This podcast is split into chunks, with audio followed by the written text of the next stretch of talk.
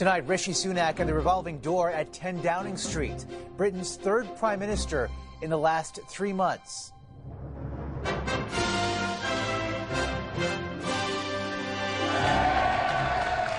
the first person of color to lead the UK. It is the greatest privilege of my life. A political breakthrough with plenty of baggage. He's seen as someone that's broadly out of touch.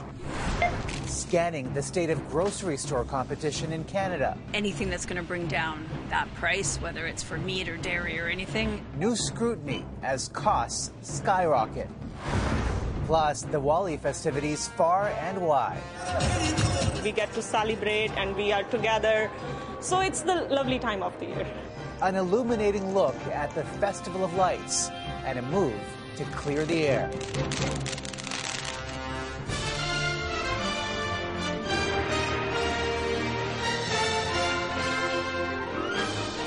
CTV National News with Omar Sachedina.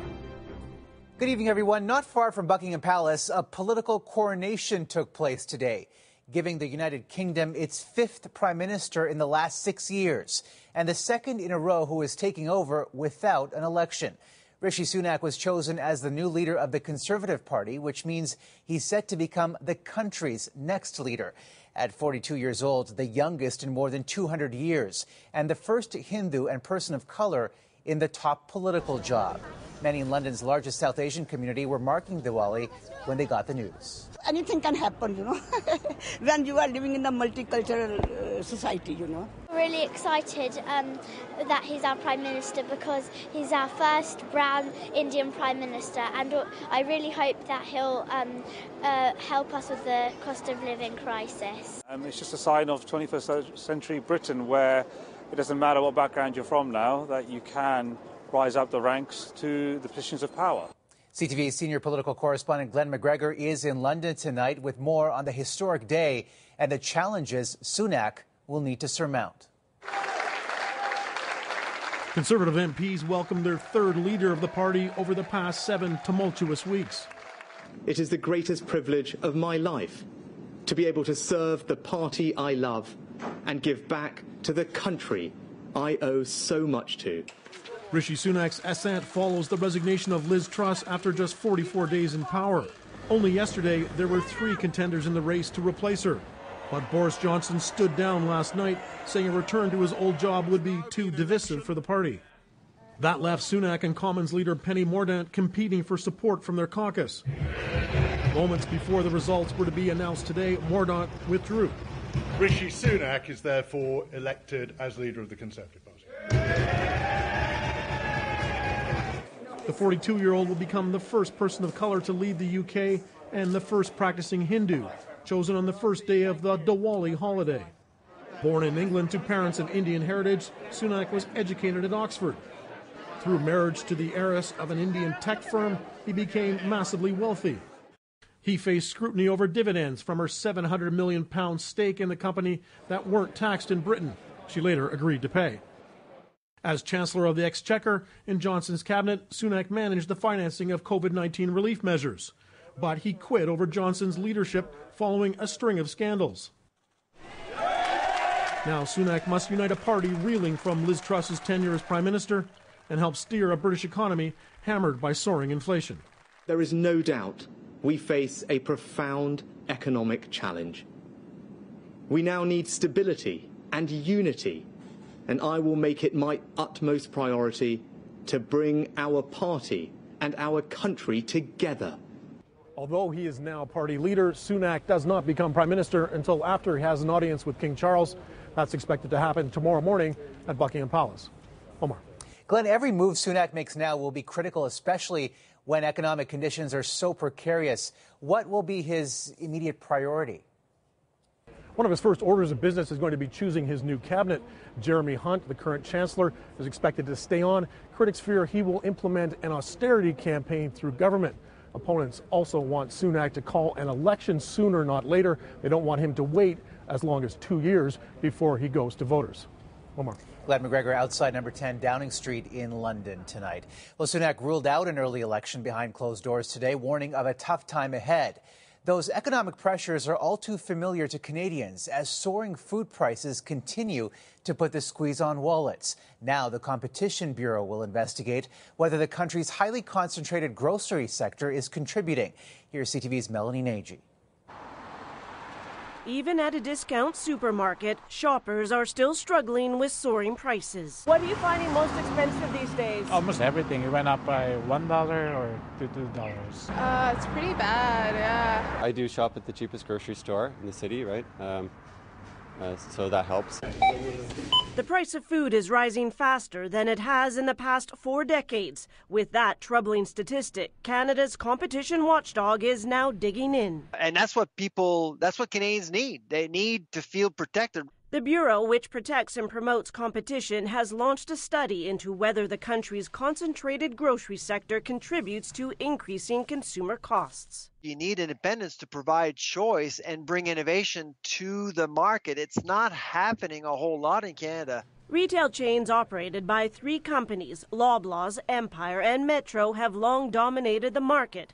While many factors impact food prices, the agency says it will focus on examining how governments could act to combat grocery price increases by way of greater competition in this industry. I try to save as much as I can. Surging food costs have forced Esther Daniel to dramatically cut back on how much she buys. You're finding fruits expensive, expensive. the meats, all of it. All, all of it now. Yes, it doesn't matter. Daniel, who is on a fixed income, budgeted $20 for today's groceries. Despite a sale on pork and chicken, she spent nearly 30 so we'll see if we can make a soup out of it and put some vegetables and make it last and week. make it last. Before publishing a final report in June, the Competition Bureau says it will engage with industry stakeholders. But when asked today if they'll participate, no one from Loblaws, Metro, or Empire would comment. Melanie Nagy, CTV News, Vancouver.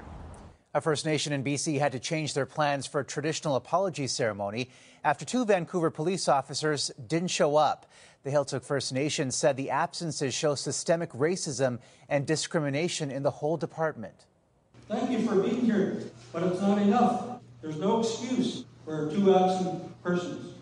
The ceremony was supposed to be part of a human rights complaint settlement sparked after Constables Mitchell Tong and Canon Wong wrongfully removed and handcuffed Maxwell Johnson and his then 12 year old granddaughter from a Bank of Montreal branch in 2019.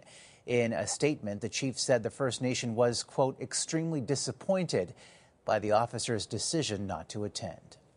The Premier of Ontario is fighting a summons to appear at the Emergencies Act inquiry. Doug Ford was the leader of the province during the occupation of downtown Ottawa and the shutdown of the border crossing in Windsor. But his government says the commission is a policing matter. CTV's Judy Trinh on today's testimony and the police actions that didn't match the intelligence. Before the Freedom Convoy occupied the capital, interim police chief Steve Bell was responsible for gathering intelligence. The intelligence and information had clearly identified a three day event. But Bell didn't read the threat analysis by Ontario Provincial Police until January 27th, one day before the trucks rolled into town. That OPP report indicated that weapons had been seized from a Quebec protester. It highlighted a Saskatchewan man's warning of civil war and said that organizers would have difficulty controlling fringe elements and also pointed out that heavy equipment was intended for long term occupation or to intimidate the public. In cross examination, the OPP's lawyer accused Bell of ignoring key information. Nobody had any experience in dealing with the Patriot movement in terms of a large scale demonstration. We were the first. I would put to you that your planning was based more on what you thought would happen based on your experience more than the actual intelligence you had at your disposal. Bell referred to an internal Ottawa police report that called the protest grassroots, made up almost entirely of middle class members of society. Under the heading of groups that could pose a risk, Bell's team listed the Islamic State. I have not been asked. That has now changed. Premier Doug Ford was summoned today to appear at the commission along with Minister Sylvia Jones, who was Solicitor General during the protest. But the province says they will cite parliamentary privilege and fight the summons. That's disappointing to the lawyer representing citizens and businesses in Ottawa. We've heard from the mayor of Ottawa. The prime minister will be appearing. The missing piece is the premier. And, uh, you know, this was such a catastrophic uh, mistake by all levels of government. Ontario's Ministry of the Attorney General says its top bureaucrats will appear at the inquiry. The province continues to insist that the matters raised by the convoy have to do with policing, not politics. Omar. All right, Judy, thanks. Ottawa's outgoing mayor has already testified at that inquiry, and tonight the city has chosen its next one. Broadcaster Mark Sutcliffe was elected mayor in the nation's capital.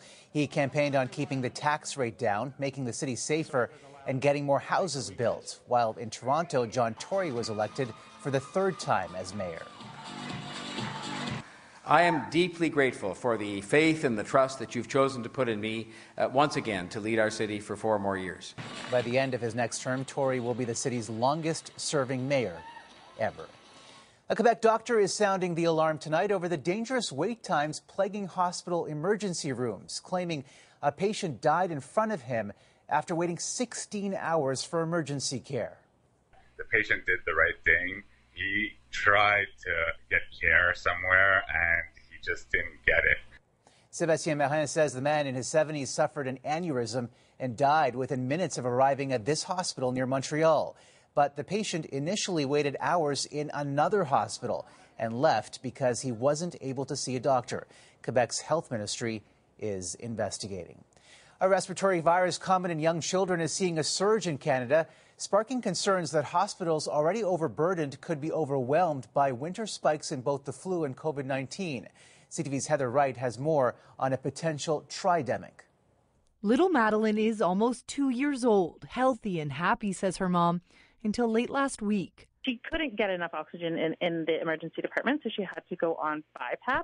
Lauren Kelly says her daughter was quickly admitted to the pediatric intensive care unit and diagnosed with respiratory syncytial virus or RSV. Certainly, we are seeing more cases of RSV, which by and large cause pretty mild illness in children, but can cause significant respiratory difficulties for particularly young ones or kids with respiratory challenges. At CHEO in Ottawa, the hospital is testing twice as many children for the virus now than they were in late August, with test positivity soaring from 1% to 10%. We're certainly seeing uh, more activity and more admissions across uh, the province. Dr. Chuck Hui says the rise in RSV has come earlier in the season than usual and is putting further strain on an already burdened system.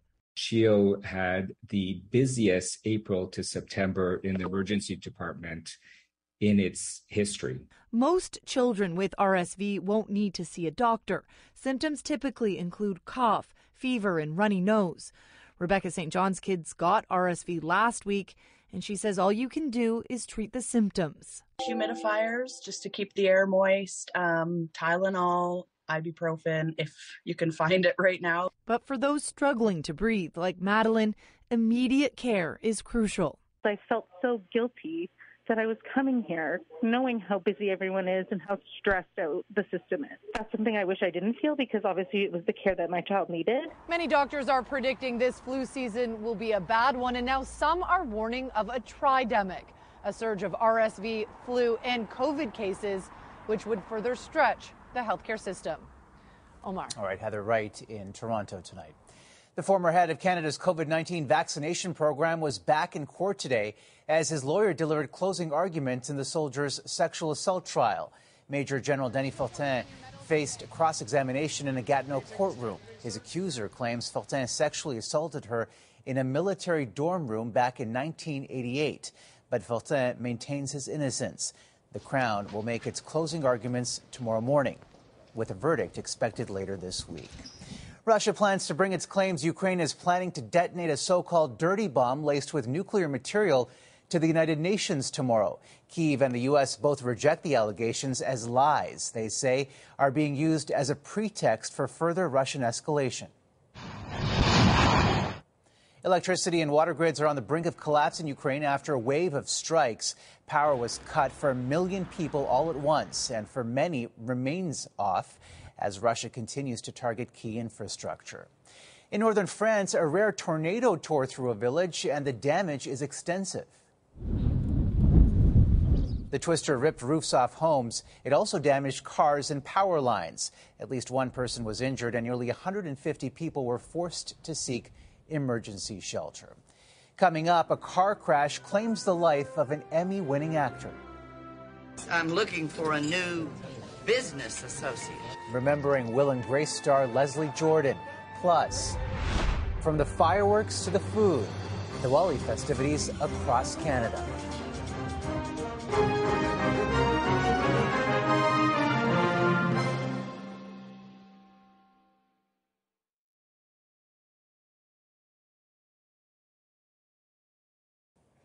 The sound of gunfire echoed through a St. Louis high school today as an armed former student opened fire, killing two people and injuring seven others. Terrified students could be seen running from the school in a desperate bid to escape.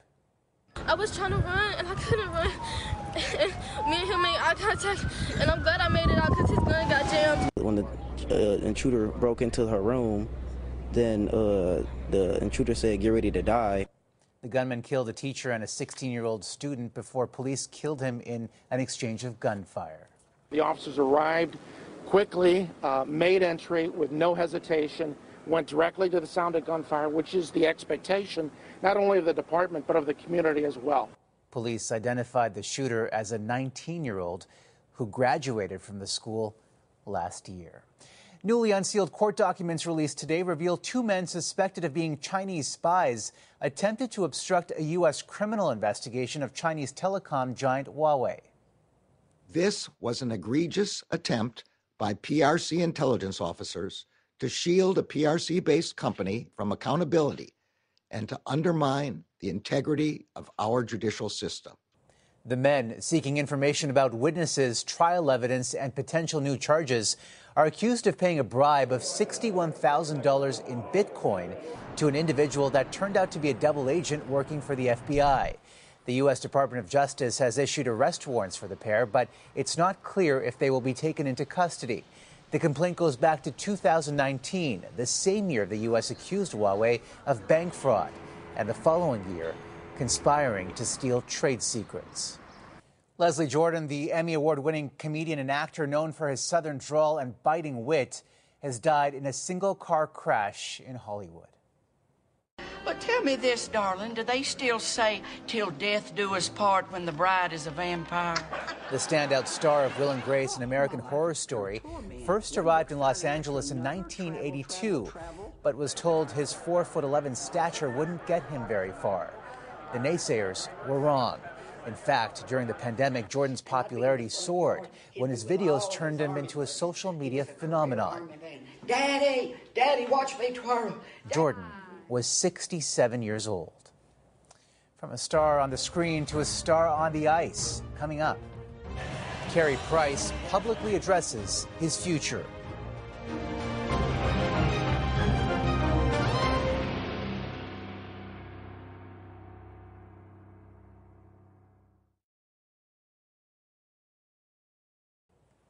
One of the greatest hockey goalies of all time says he has no plans to retire.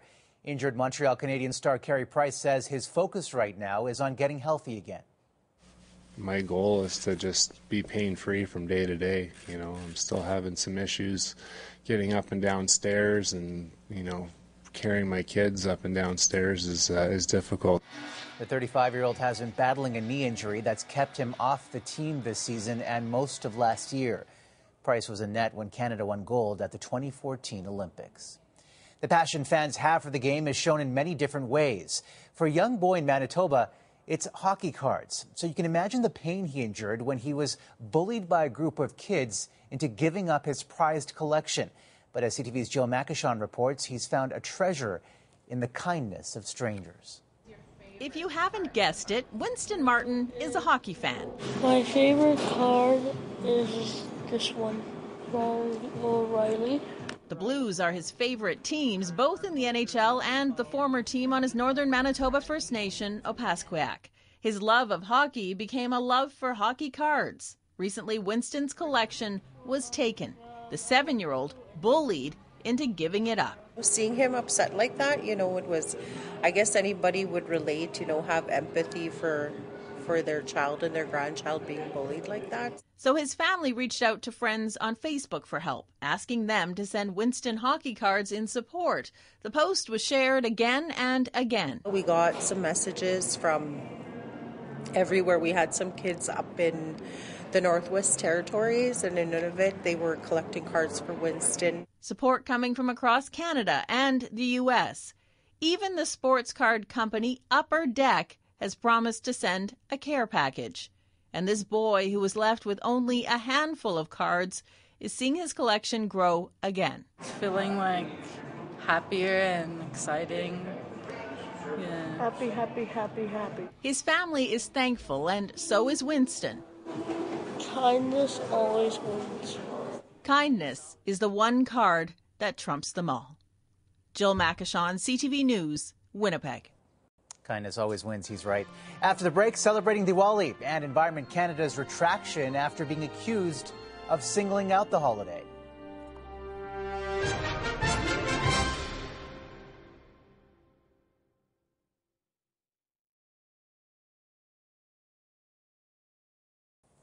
Tonight marks a celebration of light over darkness, good over evil, and blessings of enlightenment. The Hindu festival of Diwali is lighting up skies around the world with fireworks, lanterns, and candles. CTV's John Vennavally-Rao with a glimpse of the festivities bringing Canadian communities together. So many today dressing for the occasion, a celebration observed by more than a billion people worldwide. Happy Diwali, bro. And at a Brampton fireworks shop, we found families getting ready to light up the night, like they do all across India, signifying the victory of light over darkness. I'm really excited, man. Yeah, it's gonna be a lot of fun. Diwali is one of India's most important holidays. A Hindu festival that's also become a big deal for Sikhs, Jainis, and Buddhists. That will let six year old Kaya sum up. Diwali is, is a festival of lights. It's a celebration. This year marks the return of full festivities after two years of COVID restrictions. In Brampton, people packing into sweet shops. And in Washington, the sacred day marked at the White House.